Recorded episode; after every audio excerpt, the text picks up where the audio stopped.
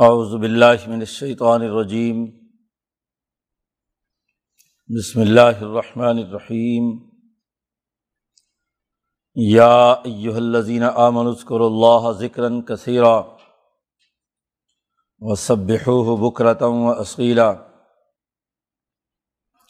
هو الذی یصلی علیکم وملائکتہ لیخرجکم من الظلمات الى النور وکان بالمؤمنین رحیمہ تحیتہم یوم یلقونہ سلام و اعد لهم اجرا کریمہ یا ایہا النبی انا ارسلناک شاہدا و مبشرا و نذیرا و داعیا الی اللہ باذنہ و سراجا منیرا و بشر المؤمنین بان لهم من اللہ فضلا کبیرا ولا تطع الکافرین والمنافقین ودع اذاہم وتوکل علی اللہ وکفا باللہ وکیلا یا ایہا الذین آمنوا اذا نقح تم المنات سمت القتم ہن من قبل ان تمسو ہن فمالکم علیہن من عدت تعتدونها فمتعوهن وسرحوهن سراحا جمیلا یا ایہا النبی انا احللنا لک ازواجک اللاتی اللہ تی آتیت اجور ہن وما ملکت یمین کا مما فا اللہ علیہ کا و بنات کا و بنات امات کا و بنات خال کا و بنات خالات کلاتی حاجر نماک ومراتم مؤمنتاً ان وحبت نفسہا لن نبی ان اراد نبی یستن کہا خالصۃ اللہ کمندون المؤمنین۔ قد علمنا ما فرضنا علیہم فی ازواجہم وما ملکت ایمانہم لکیلا یقون علیہ کا حرج وکان اللہ غفور الرحیمہ ترجی من تشاء منہن و توی الیک من تشاء۔ ومن ابتغیت ممن عزلت فلا جناح علیک ذالک ادنا ان تقر اعینہن ولا يحزن ويرضين بما آتيتهن كلهن والله يعلم ما في قلوبكم وكان الله عليما حليما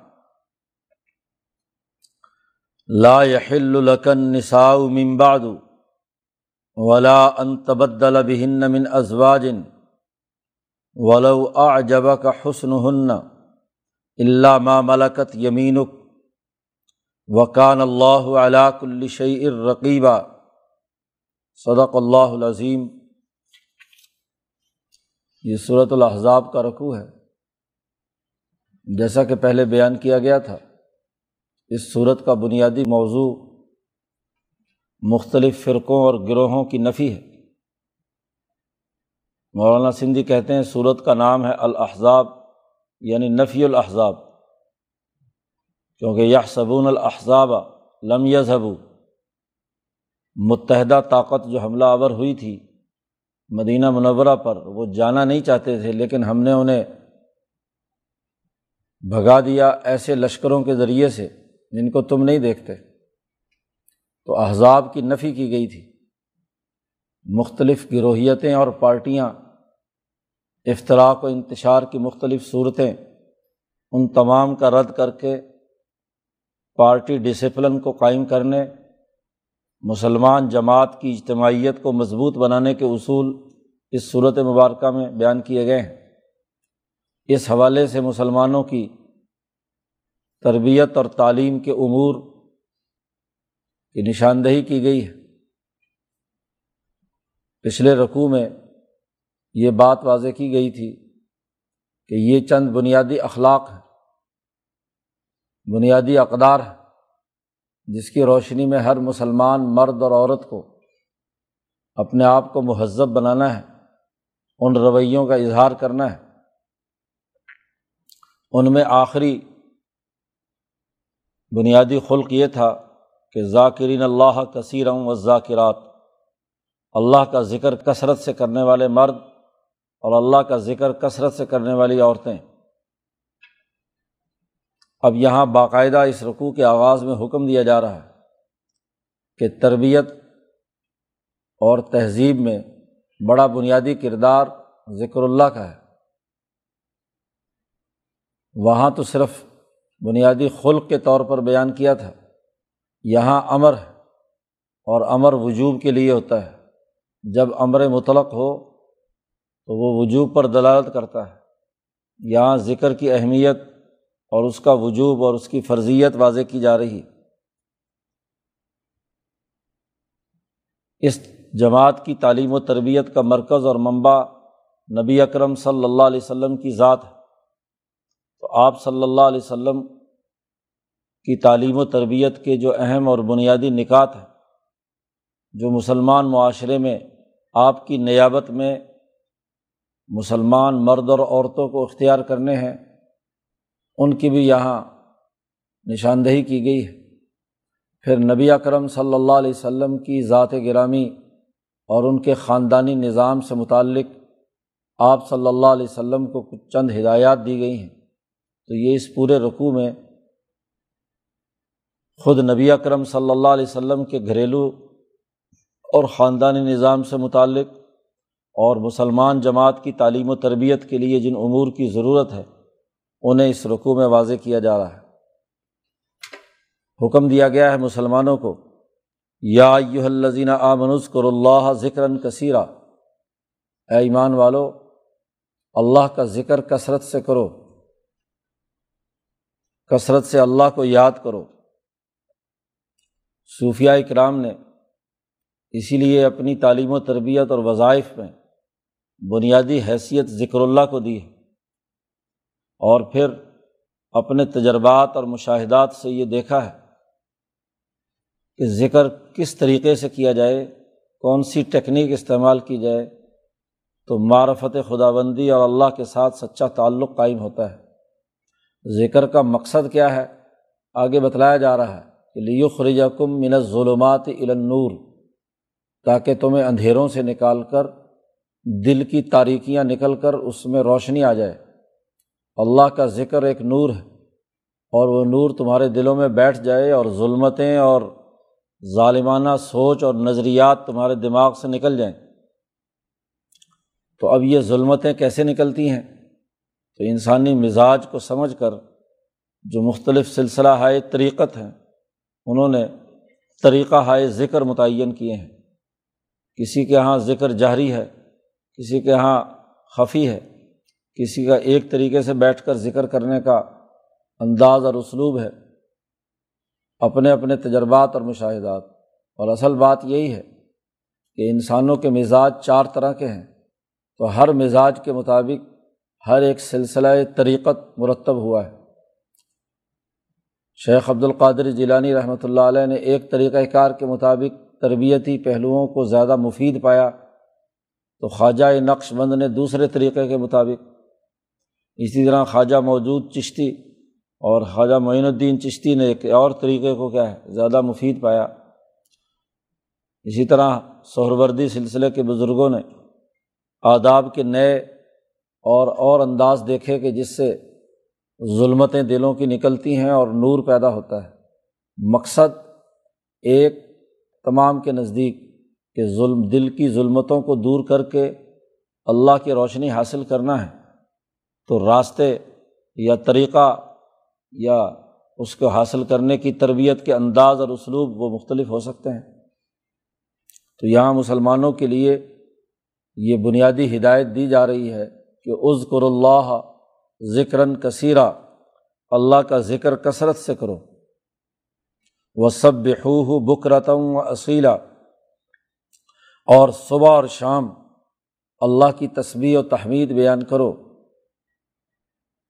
پیچھے جو بنیادی اخلاق بیان کیے گئے تھے، اس میں نماز کا تذکرہ نہیں تھا، باقی امور بیان کیے گئے تھے۔ بعض لوگوں نے وہاں قنوط سے نماز نکالی ہے۔ اور بعض لوگوں نے یہاں سب ہو بکراتا و اصیلا، صبح شام جو تصویر کا ذکر کیا ہے، تو وہ جو پانچ نمازیں ہیں اور تہجد بھی ساتھ اس کو اس آیت سے اخذ کیا ہے۔ بہرا اللہ کا ذکر اور اس کی تصویر و تحمید صبح و شام کرنے کا حکم دیا۔ اس کی وجہ یہ ہے کہ اللہ وہ ذات ہے جو یوسلی علیکم، جو تم پر اپنی رحمت بھیجتا ہے۔ وہ ملاکت ہو اور اللہ کے فرشتے بھی انسانوں پر رحمت بھیجتے ہیں۔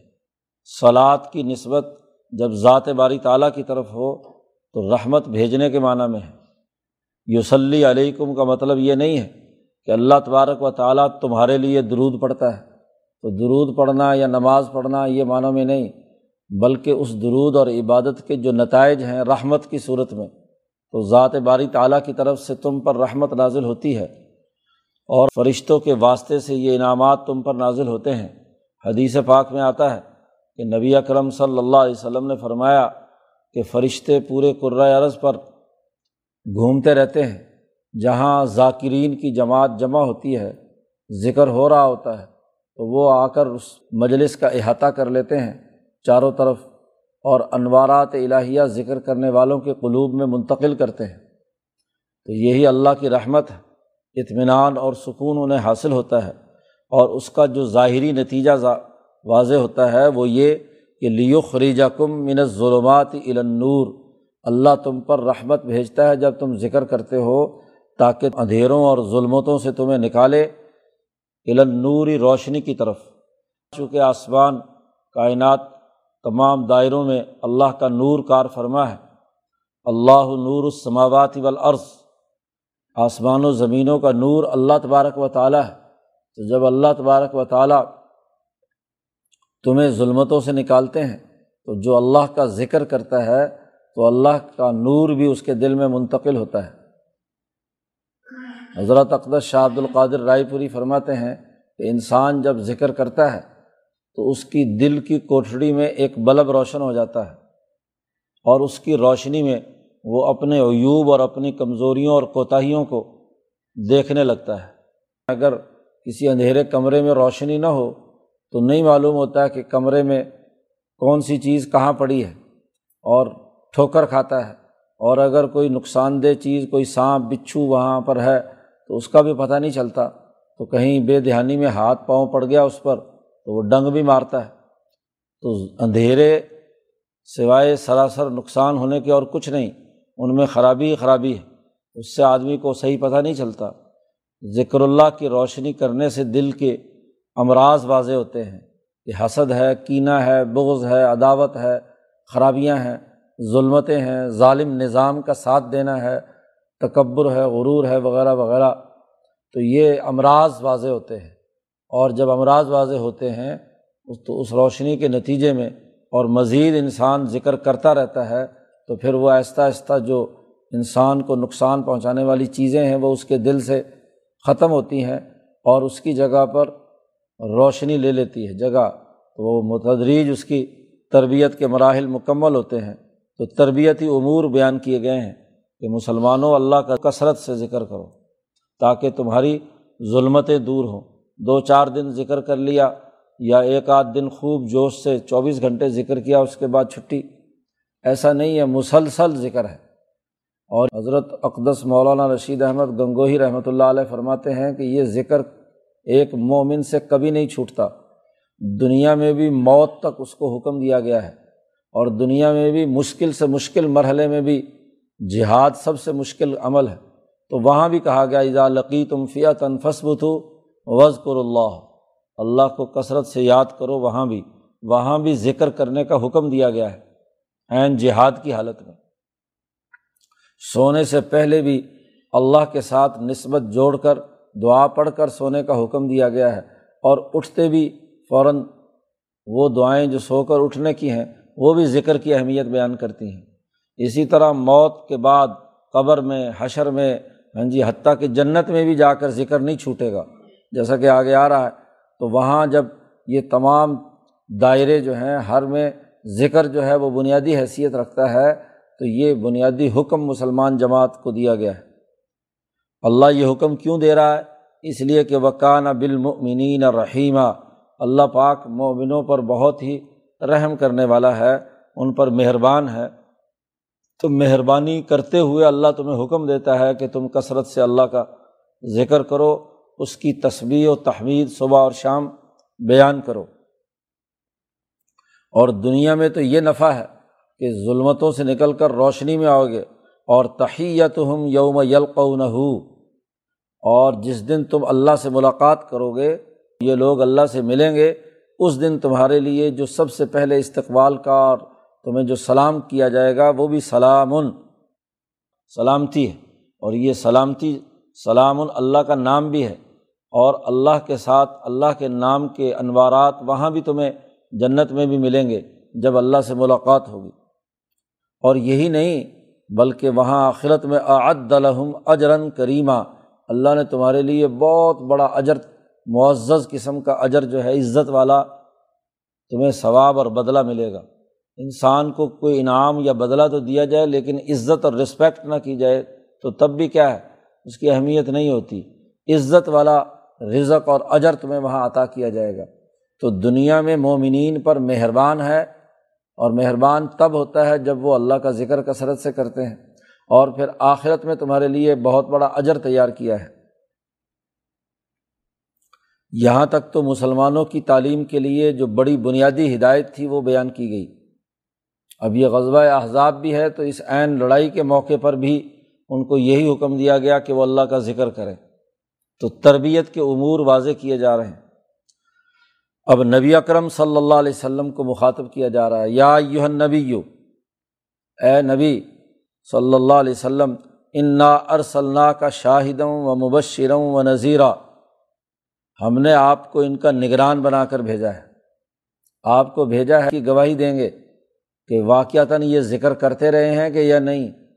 اللہ کے ساتھ ان کے تعلق کی نوعیت کیا ہے؟ ان کے اعمال کی حالت کیا ہے؟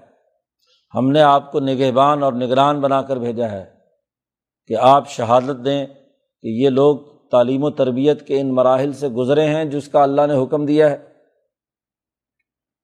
ہم نے آپ کو مبشرن خوشخبری سنانے والا بنا کر بھیجا ہے۔ وہ لوگ جو صحیح عمل کریں گے، اللہ کا ذکر کثرت سے کریں گے۔ ان بنیادی اعلیٰ اخلاق کے حامل ہوں گے جن کا تذکرہ پچھلے رقوع میں بیان کیا ہے، تو آپ ان کو خوشخبری سنانے والے ہیں۔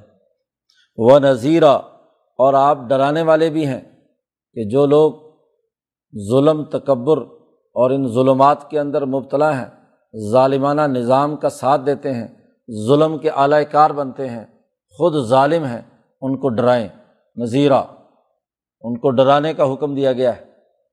و داعین اللہ بھی عزن ہی اور آپ کو دائی بنا کر بھیجا ہے کہ آپ اللہ کے حکم سے لوگوں کو اللہ کی طرف بلائیں، اللہ کے پروگرام کی طرف انسانیت کو متوجہ کریں، انہیں مسلمان بنائیں، اس لیے ہم نے بھیجا ہے۔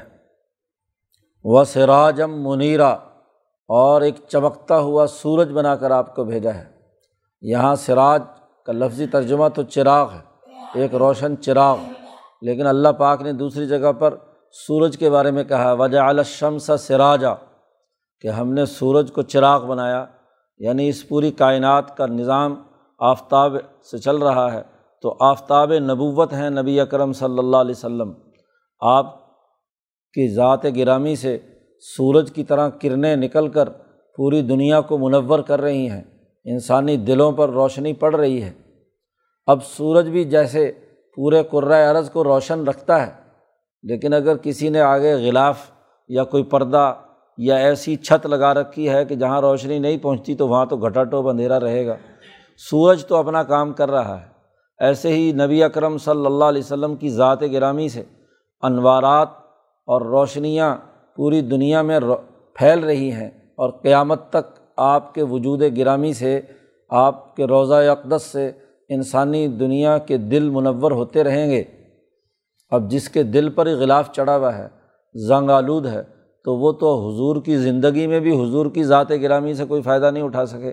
تو بعد میں بھی آج جو ادھر متوجہ نہیں ہیں، جن کے دل میں رسول اللہ صلی اللہ علیہ وسلم کی محبت اور عظمت نہیں ہے، تو ان کو اس مشکات نبوت سے، بلکہ اس آفتاب نبوت سے انہیں کیا فیض حاصل ہوگا؟ چار پانچ بنیادی خصوصیات بتائیں اس آیت میں کہ ہم نے آپ کو شاہد، مبشر، نذیر، داعی اور سراج منیر بنا کر بھیجا ہے۔ یہ بنیادی خصوصیات ہیں۔ تربیت کے لیے ان تمام چیزوں کی ضرورت ہے۔ دیکھو جو زیر تربیت افراد ہیں، ان کا اگر کوئی نگران نہ ہو تو وہ پھر بچے شرارتیں کرتے ہیں کلاس کے اندر۔ ہاں جی وہ ادھر ادھر بھاگتے ہیں۔ تو پوری امت مسلمہ مومنہ کے لیے نگران نبی اکرم صلی اللہ علیہ وسلم کی ذات گرامی کو بنایا ہے۔ اس لیے نگران کی ہدایات اور ان کے احکامات کی پاسداری کرنے سے ہی تعلیم و تربیت کے تمام مراحل ترقی پاتے ہیں۔ اور پھر یہ بھی ضروری ہے کہ پوری کلاس میں جو اچھا ورک اچھا کام کر کے آئے، اس کو شاباش دی جائے۔ اور جو غلط کام کرے تو اس کو ڈرایا دھمکایا جائے، اس کے لیے پھر ضرورت ہے کہ کوئی تنبی کی جائے، زیادہ ہی خراب ہو تو پھر اس کے لیے مولا بخش کی ضرورت بھی ہوتی ہے، تو وہ بھی ڈرانا ضروری ہے۔ ہاں جی نہیں مانتا تو عذاب الہی بھی اللہ کی طرف سے آتا ہے اور بالکل ہی کینسر کی شکل اختیار کر چکا ہو تو جہاد کے ذریعے سے کاٹ کر پھینکنا بھی ضروری ہوتا ہے۔ اس کلاس سے، اس تربیتی ماحول سے اسے بالکل الگ کر دیا جائے۔ تو یہ نبی اکرم صلی اللہ علیہ وسلم کی تعلیم و تربیت میں نگرانی بھی ہے۔ اچھے کام کریں، ان کو خوشخبری کا اعلان کر کے ان کا حوصلہ افزائی بھی کرنا ہے اور جو برے کام کر رہے ہیں ان کو نظیر بنانا بھی ہے۔ اور پھر صرف وہی نہیں کہ جو کلاس میں آ گئے تو ان کی تعلیم و تربیت ہو، بلکہ آپ کو پوری دنیا میں پھیل کر دائین اللہ دائی بن کر دعوت کا کام بھی کرنا ہے۔ تربیت کے امور تھے شاہدن مبشرن و نذیرہ اور دعوت کے امور تھے دائین اللہ بھی عزن ہی کہ اب آپ کو دعوت بھی دینی ہے۔ جو امت دعوت ہے، غیر مسلم ہیں، ان کو اس دین کی طرف لانے کی جد وجہد اور کوشش بھی کرنی ہے۔ حکمت عملی کے ساتھ اور یہ سب کچھ ہوگا بھی عزن ہی۔ اللہ کی اجازت سے، اللہ جس کو حکم دیں گے یا اللہ تعالیٰ جس کے بارے میں چاہیں گے، اس کو وہ یہ دعوت قبول کر لے گا اور اس دین کو قبول کر کے اس کے مطابق کردار ادا کر کر پائے گا۔ آپ دعوت جتنی مرضی دیں، لیکن اللہ کو منظور نہیں ہے تو حقیقی رشتہ دار بھی جو ہے بسا اوقات قبول نہیں کریں گے، اس لیے بھی عزن ہی کا لفظ لگایا۔ دائی کا کام اپنے تئیں پوری جد وجہد اور کوشش کرنا ہے کہ وہ مدعو کو گھیر کر لائے۔ لیکن اگر وہ نہیں آ رہا، اس میں دیکھ لینا چاہیے کہ یہ اللہ کی مرضی نہیں ہے۔ بات سمجھ میں نہیں آ رہی تو مایوس ہونے کی ضرورت نہیں۔ اس کی وجہ سے جو تکلیف ہو رہی ہو، وہ تکلیف بھی ہاں جی اس کو نظر انداز کرنا چاہیے۔ اس لیے کہا و دا اضا ہوں آگے کہ ان کی اگر تکلیف پہنچ رہی ہے تو نظر انداز کریں، اور کسی مدعو کو تلاش کریں، اور دوسری طرف متوجہ ہوں، ادھر کیا ہے، دعوت کے عمل کو آگے بڑھائیں۔ تو دعوت اور تربیت کے دونوں امور یہاں پر بیان کیے گئے۔ اور پھر آپ صلی اللہ علیہ وسلم کی یہ بنیادی خصوصیت ہے کہ سراجم منیرا کہ آپ چمکتا ہوا سورج ہیں روشنیاں ہیں، انوارات ہیں، آپ کی ذات گرامی سے پھوٹتے ہیں۔ آپ اس کے ذریعے سے چیزوں کو روشن کر کے ان کو آگے اپنا نائب اور قائم مقام بناتے ہیں۔ امام شاہ ولی اللہ فرماتے ہیں کہ جیسے سورج کے چاروں طرف ایک خاص قسم کی روشنی کا حالہ ہوتا ہے، جو اس نور کو زمین پر پھینکنے کے لیے بنیادی کردار ادا کرتا ہے۔ ایسے ہی ابو بکر و عمر ہیں کہ دونوں اولین خلفاء رضوان اللہ علیہ مجمعین وہ نبی اکرم صلی اللہ علیہ وسلم کے آفتاب نبوت کی وہ بنیادی کرنیں ہیں جو اس آفتاب نبوت کے چاروں طرف ہاں جی ان انوارات کو لے کر دنیا میں منتقل کرنے کا باعث ہے۔ اور پھر اسی آفتاب نبوت سے چاند روشن ہوتا ہے، اسی سے باقی ستارے روشن ہوتے ہیں، ان کی روشنی پھر زمین پر پڑتی ہے۔ تو حضرت شاہ صاحب فرماتے ہیں کہ آفتاب نبوت سے ہاں جی جو انوارات الہیہ ہیں، چاند کی طرح جس پر پڑے ہیں، وہ علی المرتضیٰ اور باقی حضرات صحابہ ہیں کہ ان کے اوپر منتقل ہوئے ستاروں کی طرح۔ اس لیے صحابہ کو کہا کہ میرے صحابہ جو ہیں، وہ ستاروں کے مانند ہیں۔ اصحابی کن نجوم میرے صحابہ ستاروں کے مانند ہے ہاں جی یہ مقتدئی تم احتدئی تم رات کے اندھیرے اور ظلمتوں میں جس ستارے کو بنیاد بنا کر راستہ تلاش کر لو اس راستے پر چلو گے تو کیا ہے؟ کامیابی ہوگی۔ تو آفتاب نبوت حضور صلی اللہ علیہ وسلم کو قرآن حکیم نے قرار دیا اور تمام صحابہ وہ نجوم ہدایت ہیں۔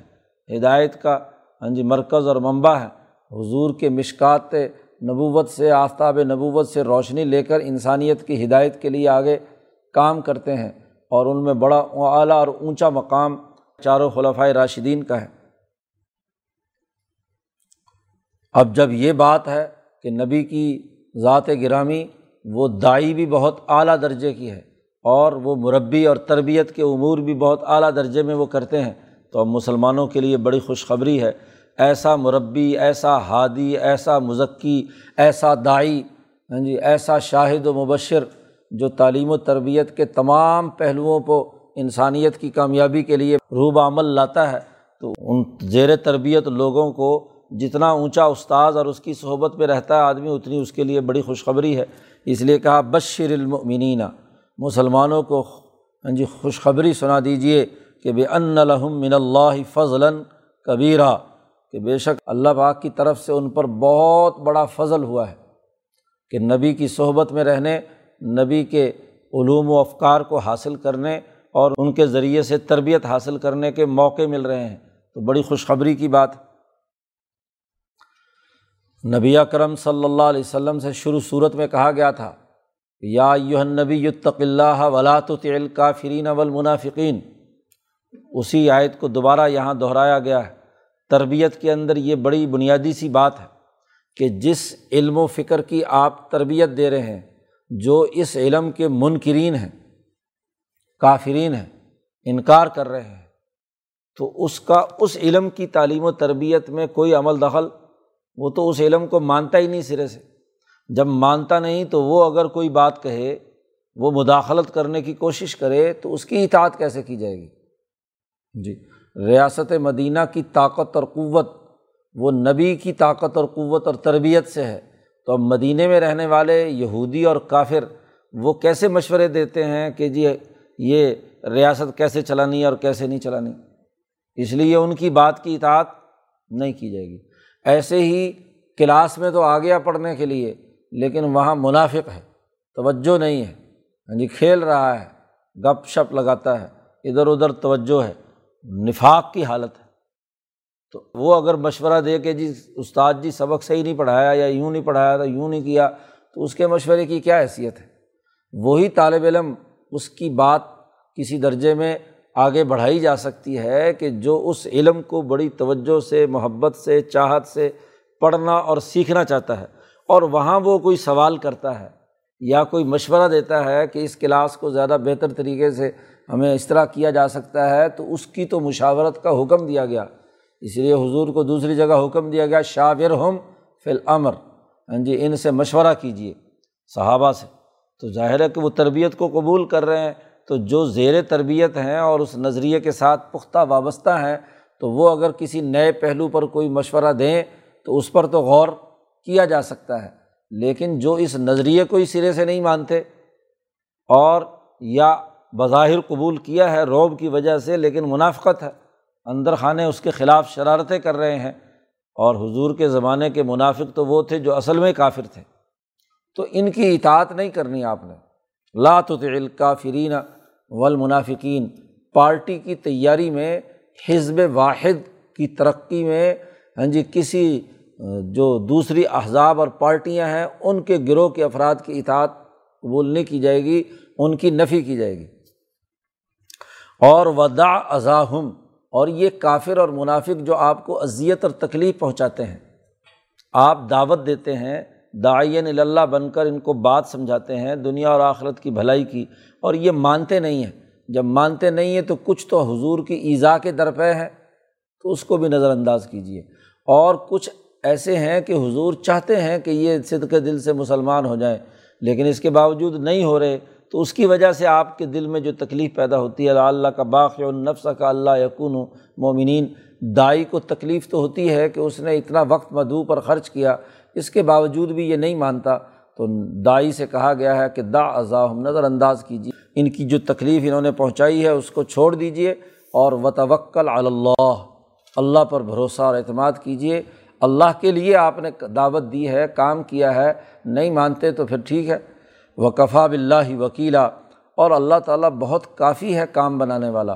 اس سے بڑھ کر وکیل اور کون ہوگا؟ نگہبان کون ہوگا؟ تو اس لیے اللہ پر پورا اعتماد کر کے اپنی اسی جد وجہد اور کوشش جاری رکھیے۔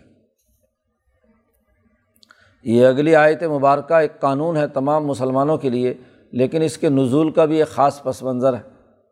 امیمہ بنت شراحیل ایک خاتون تھی، اس سے حضور صلی اللہ علیہ وسلم نے نکاح کیا۔ حجلہ عروسی میں حضور صلی اللہ علیہ وسلم اس کے قریب گئے، تو ابھی ہاتھ بڑھایا تھا اس کی طرف، تو اس خاتون نے بے وقوفی کی، حماقت کی جو ساری عمر پھر پچھتاتی رہی، تو اس نے حضور سے کہا کہ میں تجھ سے پناہ چاہتی ہوں اللہ کی۔ حضور نے فرمایا، تو نے بہت بڑی ذات کی پناہ مانگ لی، اس لیے ٹھیک ہے، تجھے چھوڑ دیتا ہوں۔ جی اور اس کو جوڑے شوڑے کپڑے کپڑے دے کے اس کو طلاق دے کر فارغ کر دیا۔ یعنی ابھی نکاح ہوا تھا، رخصتی نہیں ہوئی، تو رخصتی سے پہلے حضور صلی اللہ علیہ وسلم نے اس کو فارغ کر دیا۔ اس کا قانون یہاں پر بیان کیا۔ عربوں کے یہاں یہ تصور نہیں تھا کہ ایک عورت نکاح اور آگے رخصتی کے بغیر اس کو طلاق دی جا سکتی ہے۔ وہ سمجھتے ہیں کہ بس معاملہ ویسے ہی ختم ہو گیا۔ لیکن یہاں شریعت نے قانون اور ضابطہ بیان کرنا تھا۔ وہ نبی اکرم صلی اللہ علیہ وسلم کے ساتھ ہی یہ معاملہ پیش آیا کہ نکاح ہو گیا، لیکن رخصتی سے پہلے ہی اس نے بات ہی ایسی کی۔ ہاں جی۔ بے وقوفی کہہ لیں، حماقت کہہ لیں، جو بھی، پھر ساری عمر وہ پچھتاتی رہی کہ کاش کہ مجھ سے یہ کیا سرزد ہو گیا کہ نبی اکرم صلی اللہ علیہ وسلم کی زوجیت میں جانے کے بجائے وہ کیا ہے، ساری عمر الگ رہی۔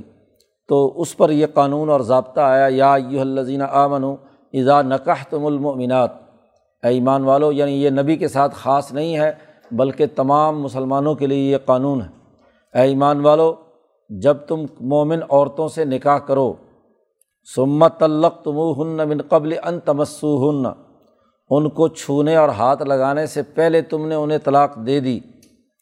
تو فمالکم علیہ من عدت تعتدونہا۔ تو تم پر ان کے لیے عدت گزارنا یہ ضروری نہیں ہے، کیونکہ جب رخصتی نہیں ہوئی تو عدت کا کیا معنی؟ اس لیے جو ہے قبل الدخول جو طلاق ہے، اس کے نتیجے میں کیا ہے؟ وہ عدت نہیں گزارے گی، وہ عورت دوسرے دن اور جگہ نکاح کر سکتی ہے، کیونکہ ملاپ تو ہوا نہیں۔ تو اس لیے یہ قانون اور ضابطہ تمام مسلمانوں کے لیے نبی اکرم صلی اللہ علیہ وسلم کا جو معاملہ تھا، وہ بعض لوگ یہ سمجھ سکتے تھے کہ یہ صرف حضور کی ذات تک ہی کیا ہے، مخصوص ہے، حضور کی خصوصیت ہے۔ لیکن تعلیم و تربیت کے حوالے سے واضح کر دیا کہ اس یہاں عدت گزارنے کی ضرورت نہیں ہے۔ ایسی خاتون کو فمت ہن البتہ یہ ہے کہ وہ اگر نہیں بسنا چاہتی تو اس کو کچھ کپڑے شپڑے اس کو دے دو۔ حضور صلی اللہ علیہ وسلم نے ایک اچھا اور عمدہ جوڑا اس کو کپڑوں کا دے کر اس کو رخصت کر دیا۔ وسر رحو ہن سراہن جمیلا اور اس کو چھوڑ دو اچھے اور عمدہ طریقے سے۔ تصریح طلاق کے معنیٰ میں ہے کہ طلاق جو ہے وہ عمدہ طریقے سے دو۔ ہاں جی گالی گلوچ کر کے اور غلط طریقے سے کیا ہے، طلاق دینا اور پھر شور شرابہ مچانا اس کی ضرورت نہیں ہے۔ ٹھیک ہے، نہیں بسنا چاہتے دونوں، تو اچھے طریقے سے دونوں ایک دوسرے سے۔ اس نے پناہ مانگی، حضور نے اس کو پناہ دے کر اس کو کہا بھائی ٹھیک ہے، تو اپنے گھر راضی۔ تو سر ہن سراہن جمیلا۔ حضور کا اسوا بھی سامنے آ گیا۔ اسی لیے طلاق کے سلسلے میں طلاق کا قانون بھی خود نبی اکرم صلی اللہ علیہ وسلم کی ذات گرامی کے اپنے معاملے سے کیا ہے۔ لوگوں کے سامنے واضح ہو گیا کہ طلاق ایسی کوئی بری چیز نہیں ہے۔ اگر نہیں نہیں نبھاؤ ہو رہا تو پھر اس کو سلیقے سے اور طریقے سے کیا ہے؟ علیحدہ کیا جائے۔ گو اللہ کے یہاں ہاں جی مباحات میں سے سب سے مبغوض ترین چیز طلاق ہی ہے۔ لیکن طلاق کی نوبت آ جائے تو اس کو برے طریقے سے اذیت دے کر، تکلیف دے کر عورت کو نہیں چھوڑنا چاہیے، بلکہ وہ ایک طلاق کافی ہے۔ یہ بڑا ایک خرابی ہے یہاں ہمارے معاشرے میں کہ جب بھی مرد طلاق دیتا ہے تو تین ضرور دے گا۔ بعد میں چاہے پچھتاتے رہیں۔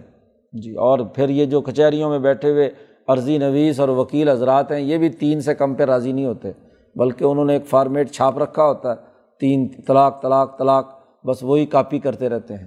تو یہ اس کی تعلیم و تربیت دینے کی ضرورت ہے لوگوں کو بتلانے کی ضرورت ہے کیونکہ طلاق دینے کے لیے آئے بھی تو اس کو سمجھا کر صرف ایک طلاق سے عورت فارغ ہو جاتی ہے۔ جی عدت گزر گئی فارغ ہو گئی اس کے بعد اگر زندگی کے کسی موڑ پر دونوں دوبارہ کہیں ملنا چاہیں تو دوبارہ نکاح ہو سکتا ہے، لیکن تین طلاق کے بعد تو دوبارہ نکاح کا راستہ بند ہو گیا۔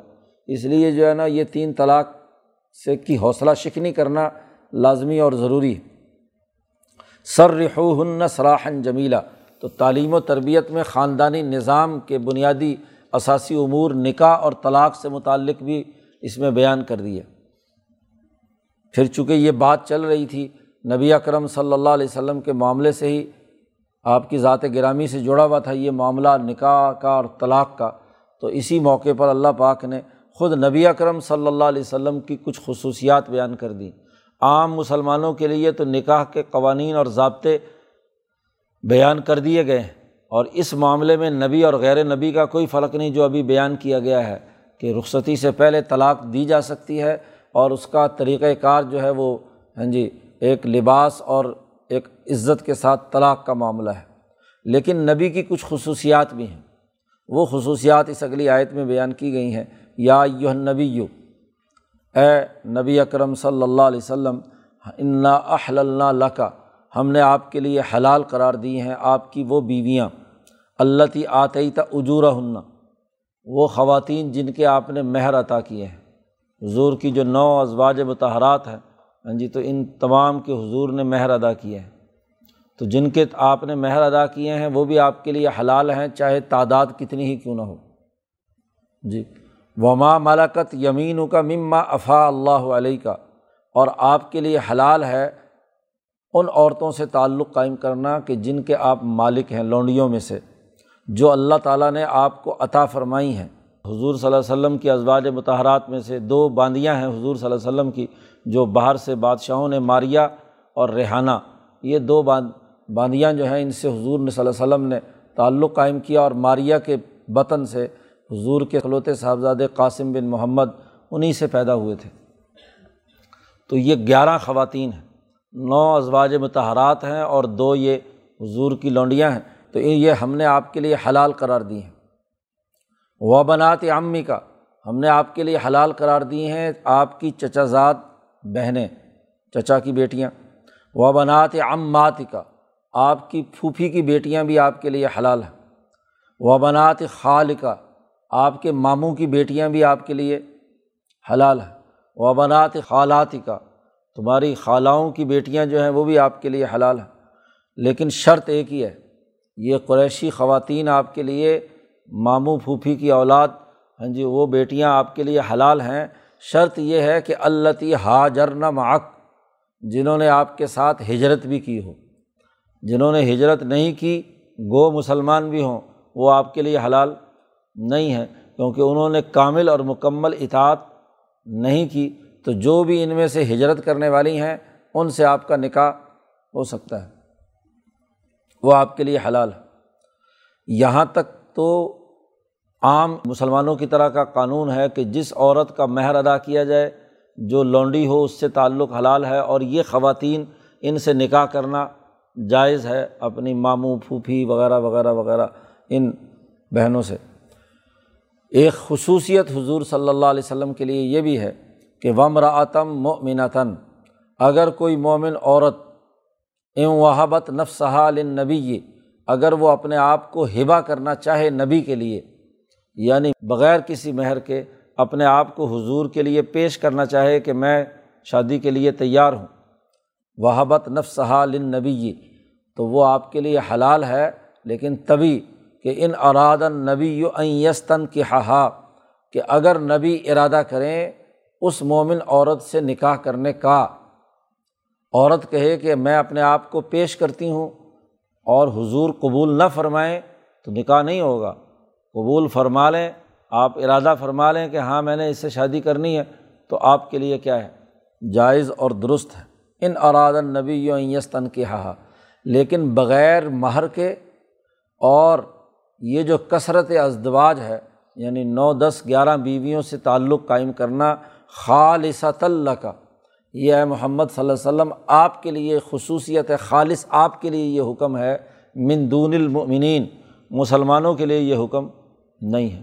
کوئی عورت بغیر مہر ادا کیے ہوئے اس کے ساتھ تعلق قائم کرنا عام مسلمانوں کے لیے ناجائز ہے۔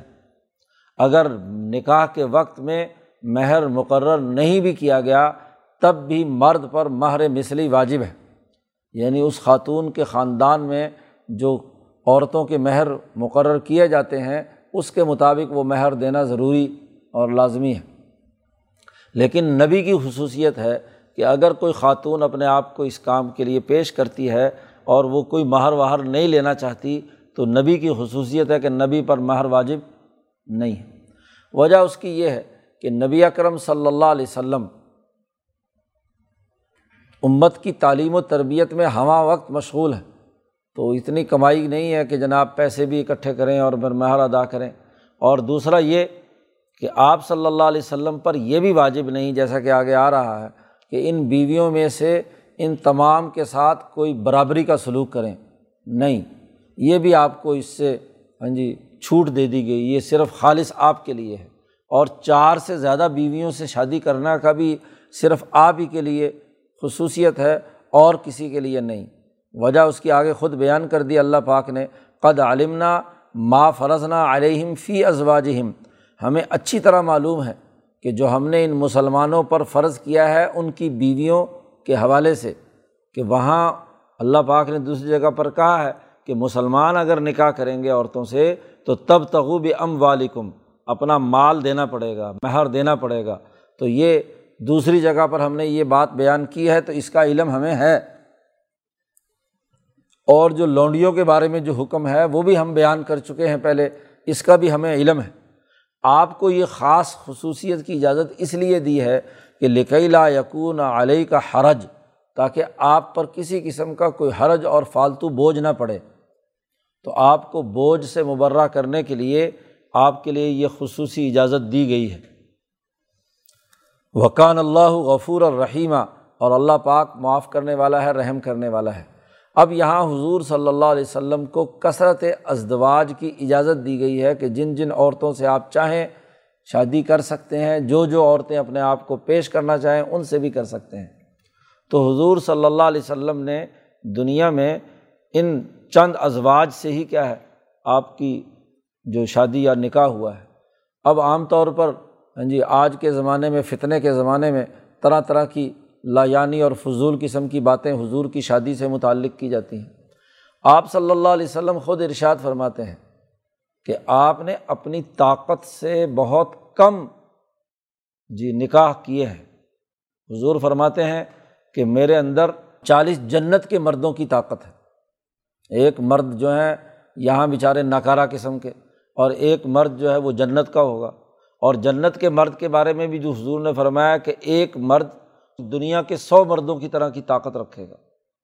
تو آپ اسی سے ملٹی پلائی کر لو کہ چالیس مردوں کی طاقت حضور صلی اللہ علیہ وسلم کو دی گئی اور ہر ایک جو ہے وہ ہاں جی ایک مرد سو مردوں کی طاقت رکھتے تو چار ہزار بیویاں ہونی چاہئیں جی حضور صلی اللہ علیہ وسلم کی جو جسمانی اور ہاں جی آپ کی جو طبی طاقت اور قوت ہے، وہ چار ہزار عورتوں کا تقاضا کرتی ہے۔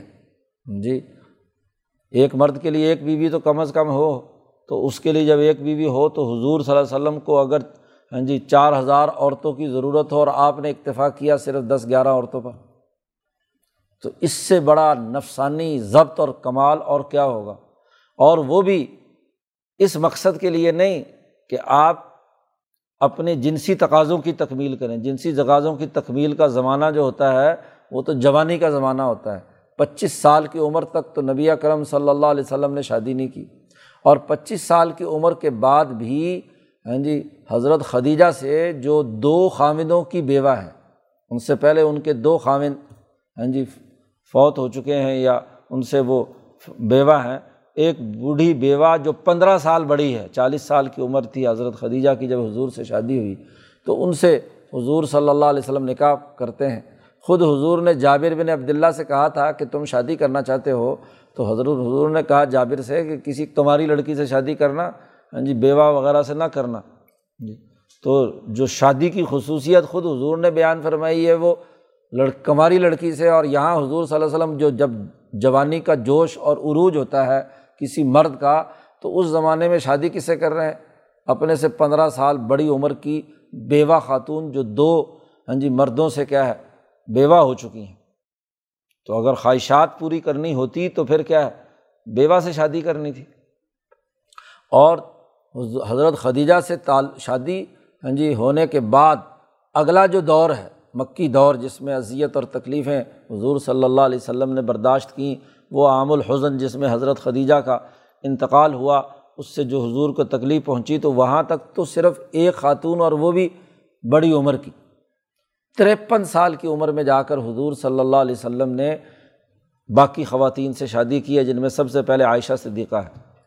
جی۔ تریپن سال کی عمر میں جب عمر ڈھل چکی ہے۔ جی۔ اور ان شادیوں کے بھی مقاصد اور اہداف ہیں۔ تعلیم و تربیت کے لیے۔ مختلف قبائل اور مختلف علاقوں اور سرداروں کی بیٹیوں سے شادی ہوئی، تعلق قائم کیا حضور نے دین کے غلبے کے مقصد کے لیے۔ کیونکہ جب قبائل کے ساتھ کوئی نہ کوئی نسبت اور رشتہ ہے۔ ابو سفیان کی بیٹی سے، ام حبیبہ سے شادی کی تو اس کے نتیجے میں ہاں جی اس کے اوپر اثر ڈالنا تھا۔ حالانکہ وہ بھی تو کیا ہے، پہلے بیوہ ہے۔ تو ایک حضرت عائشہ صدیقہ ہیں جو کماری ہیں۔ باقی سب کی سب پہلے ان کے خامندار بیوہ ہیں۔ اور مقصد کیا ہے؟ تعلیم و تربیت۔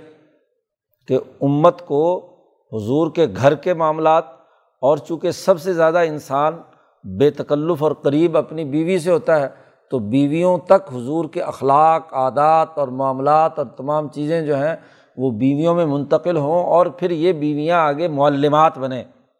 اسی لیے پیچھے کہا گیا تھا کہ تم عام عورتوں کی طرح نہیں ہو، یا نسان نبی لست النا کا احدم النسائی۔ عام عورتوں کی طرح نہیں ہو، تمہاری ذمہ داری تو ہے کہ وز کرنا مایوت فی بیوتی کنہ تمہارے گھروں میں جو تلاوت کی جا رہی ہے، جو احکامات تمہیں معلوم ہو رہے ہیں، ان کو یاد کرو اور یاد کر کے امت کو سکھاؤ۔ تو امت کو سکھانے اور تعلیم و تربیت کے لیے آپ صلی اللہ علیہ وسلم نے تو یہ سب کام کیا۔ تو جو ضبط نفس ہے، چار ہزار عورتوں سے شادی ہاں جی کرنا حضور کی تبھی ضرورت تھی۔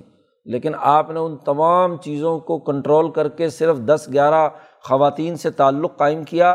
اور وہ تعلق کا مقصد بھی محض کوئی ہاں جی لز جنسی لذت یا خواہش نہیں، بلکہ اس کا مقصد بھی تعلیم و تربیت ہے کہ جس کے ذریعے سے وہ تربیت حاصل کر کے، تو ایسے نبی پر یہ لایانی قسم کے فضول آج کے زمانے کے اعتراضات، اصل میں تو ان کے اپنے دماغ میں گند ہوتا ہے۔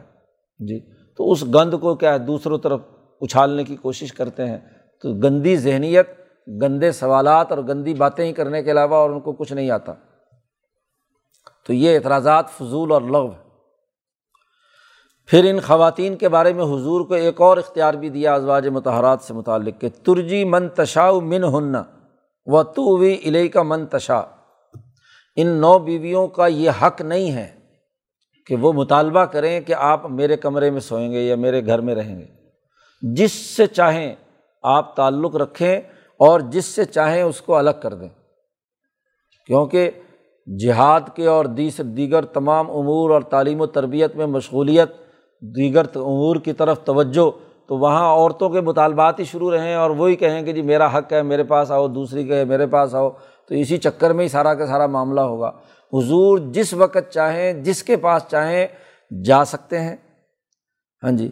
ومنب تغی تھا ممن ازل تھا اور اگر آپ یہ چاہیں کہ ان میں سے کسی کو علیحدہ کرنا ہے تو فلاں جناح علیہ کا آپ پر کوئی الزام نہیں ہے، کوئی حرج نہیں ہے، کسی کو علیحدہ کریں، کسی کو اپنے ساتھ رکھیں، یہ آپ کو اختیار ہے۔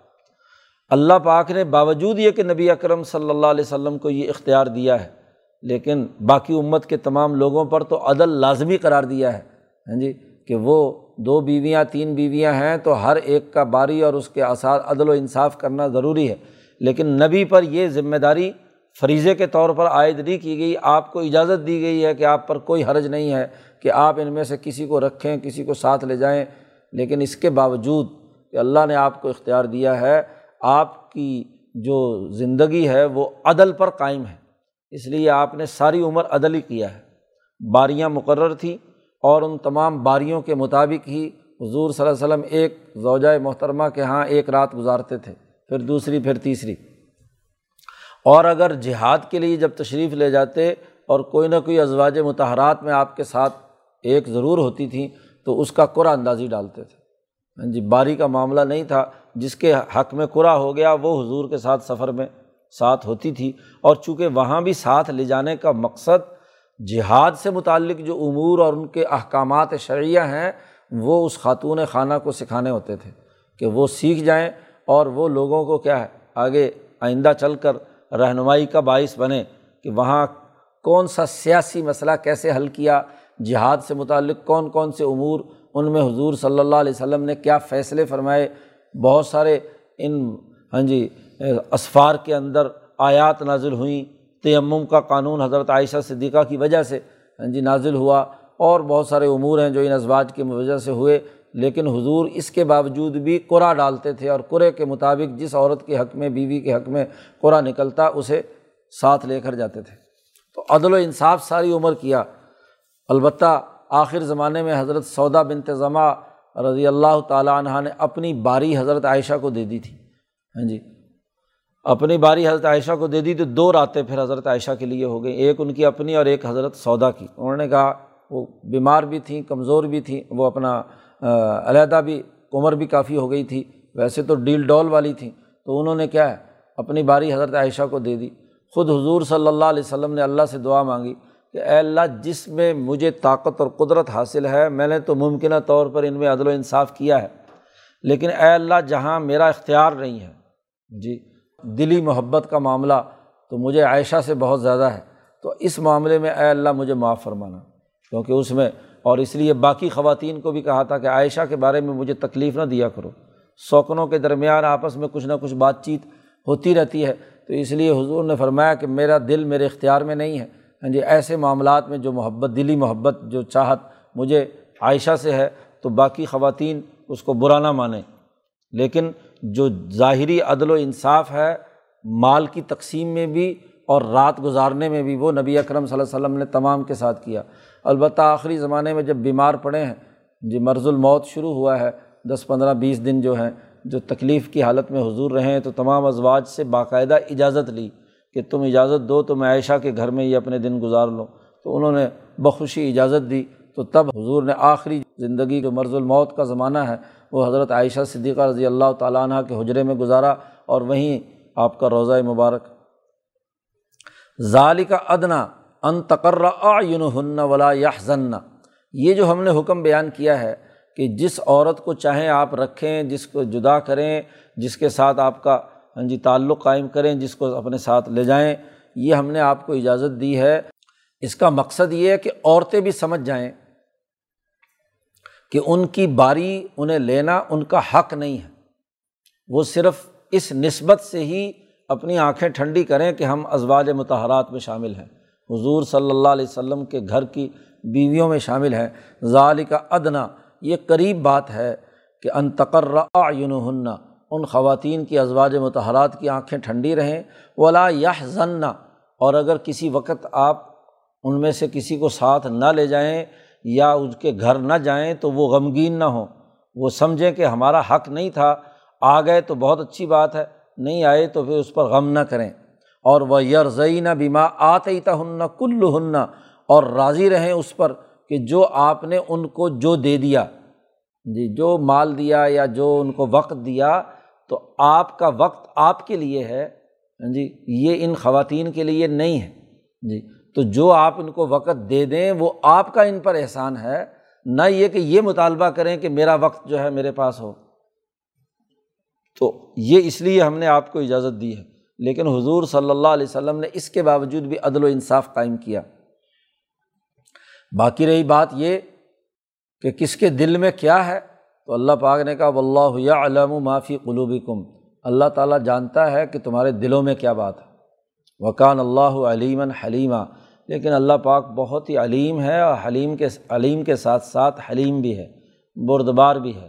ہاں جی ہاں جی تحمل اور برداشت بھی ہے۔ کہ فوری طور پر کسی کے دل کے اندر کوئی خرابی پیدا ہو تو اس کی سزا وضا کا معاملہ نہیں۔ ہاں جی دیکھ رہا ہے۔ ہاں جی تمام چیزوں کو تحمل والا ہے۔ تو اللہ پاک نے اپنا وصف بیان کر دیا اور یہ حکم جاری کر دیا کہ خواتین کا آپ پر کوئی پریشر اور کوئی دباؤ نہیں۔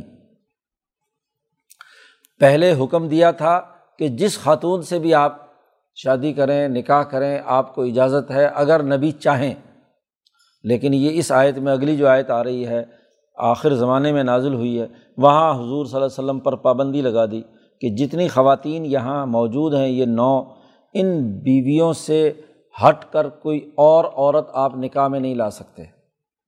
اور ان میں سے کسی کو تبدیل بھی نہیں کر سکتے کہ گنتی پوری کرنے کے لیے ایک کو فارغ کریں اور اس کی جگہ پر دوسری۔ کیونکہ ان خواتین نے تعلیم و تربیت کے تمام امور میں اعلیٰ ڈگری حاصل کر لی۔ اب یہ تربیت یافتہ خواتین ہیں، ازواج متحرات ہیں۔ بعد میں یہ امت کی مائیں بن کر امت کو کیا ہے، تعلیم و تربیت کا کام کریں گی۔ تو جو تربیت حاصل کر چکی ہیں، ان میں تبدیلی کی اجازت بھی نہیں ہے اور ان سے زائد کسی اور خاتون سے شادی کرنے کی بھی آپ کو اجازت نہیں ہے۔ لا یحل لکن نساؤ ممباد اس کے بعد اب تمہارے لیے کسی اور عورت سے شادی کرنا حلال نہیں ہے۔ تو خاص حضور صلی اللہ علیہ وسلم کو حکم دے دیا کہ ان نو ازواج متحرات کے علاوہ کسی اور سے شادی نہیں کر سکتے، نہ صرف یہ کہ شادی نہیں کر سکتے، بلکہ ولا ان تبدلا بہن من ازواجن اور آپ ان میں سے کسی زوجہ کو بدل بھی نہیں سکتے۔ کہ جی نو کی گنتی پوری کرنی ہے تو چلو ایک کو طلاق دے دو اور ہاں جی اور کوئی شادی اس کی جگہ پہ کر لو۔ مثلاً حضرت سودا بنت ضمع بیمار رہتی تھی تو اگر تو ان کی باری تو حضرت عائشہ کو مل گئی تھی، لیکن حضرت سودا کو تبدیل کر کے کوئی اور خاتون لے آؤ تو اس کی بھی اجازت نہیں ہے۔ اور اللہ پاک نے اگلی بات بھی کہہ دی، ولو جبا کا حسن ہننا آپ کو کوئی نئی عورت ان کے علاوہ کتنے ہی اس کا حسن آپ کو پسند کیوں نہ ہو۔ اب آئندہ حسن کی بنیاد پر کسی اور عورت سے آپ شادی نہیں کر سکتے، مقصد تو تعلیم و تربیت ہے۔ اور تعلیم و تربیت میں یہ نو کی نو ازواج متحرات انہوں نے بہت ساری حضور سے تعلیم بھی حاصل کی، تربیت حاصل کر لی۔ اب یہ آئندہ چل کر انسانیت کے لیے رہنما بنے گی، اس لیے ان کو امت کے ماں ہونے کی حیثیت سے ہی کردار ادا کرنا ہے۔ تو ان میں کوئی تغیر و تبدل نہیں ہو سکتا۔ ہاں ایک اجازت ہے۔ اللہ ماں مالکت یمینک۔ ہاں جو لونڈیاں ہیں، باندیاں ہیں، ان سے آپ اگر ضرورت پیش آئے تو ان سے آپ تعلق قائم کر سکتے ہیں۔ کسی آزاد عورت سے باقاعدہ نکاح کی شکل آپ کے لیے حلال نہیں ہے۔ تو آخر زمانے میں یہ حکم اور پابندی لگا دی اور اس کے بعد پھر فرمایا، تمام احکامات بیان کر کے کہ وکان اللہ علا کل شعی رقیبہ اللہ پاک ہر چیز کا نگہبان ہے۔ ہر ہر پہلو اللہ کی ہاں جی نظر میں ہے۔ ہاں جی اس نگہبانی کر رہا ہے، دیکھ رہا ہے۔ اس لیے کسی کو بھی ان قوانین کی خلاف ورزی کرنے کی اجازت نہیں ہے۔ چاہے ہاں جی نبی کی ذات ہو یا مومنین ہوں یا مومنات یا ازواج متحرات ہوں، جو ڈسپلن نافذ کر دیا گیا ہے پارٹی کی تعلیم و تربیت کے لیے، اس ڈسپلن کو تمام لوگوں نے اختیار کرنا ہے اور اللہ پاک اس کی پوری پوری نگرانی کر رہا ہے۔ وکان اللہ علیہ کل شعی رقیبہ اللہ تعالیٰ قرآن حکیم کو سمجھنے اور اس پر عمل کرنے کی توفیق عطا فرمائے۔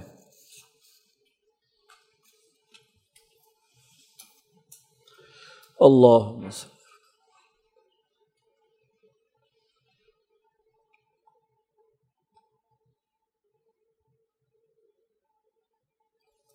اجمعین۔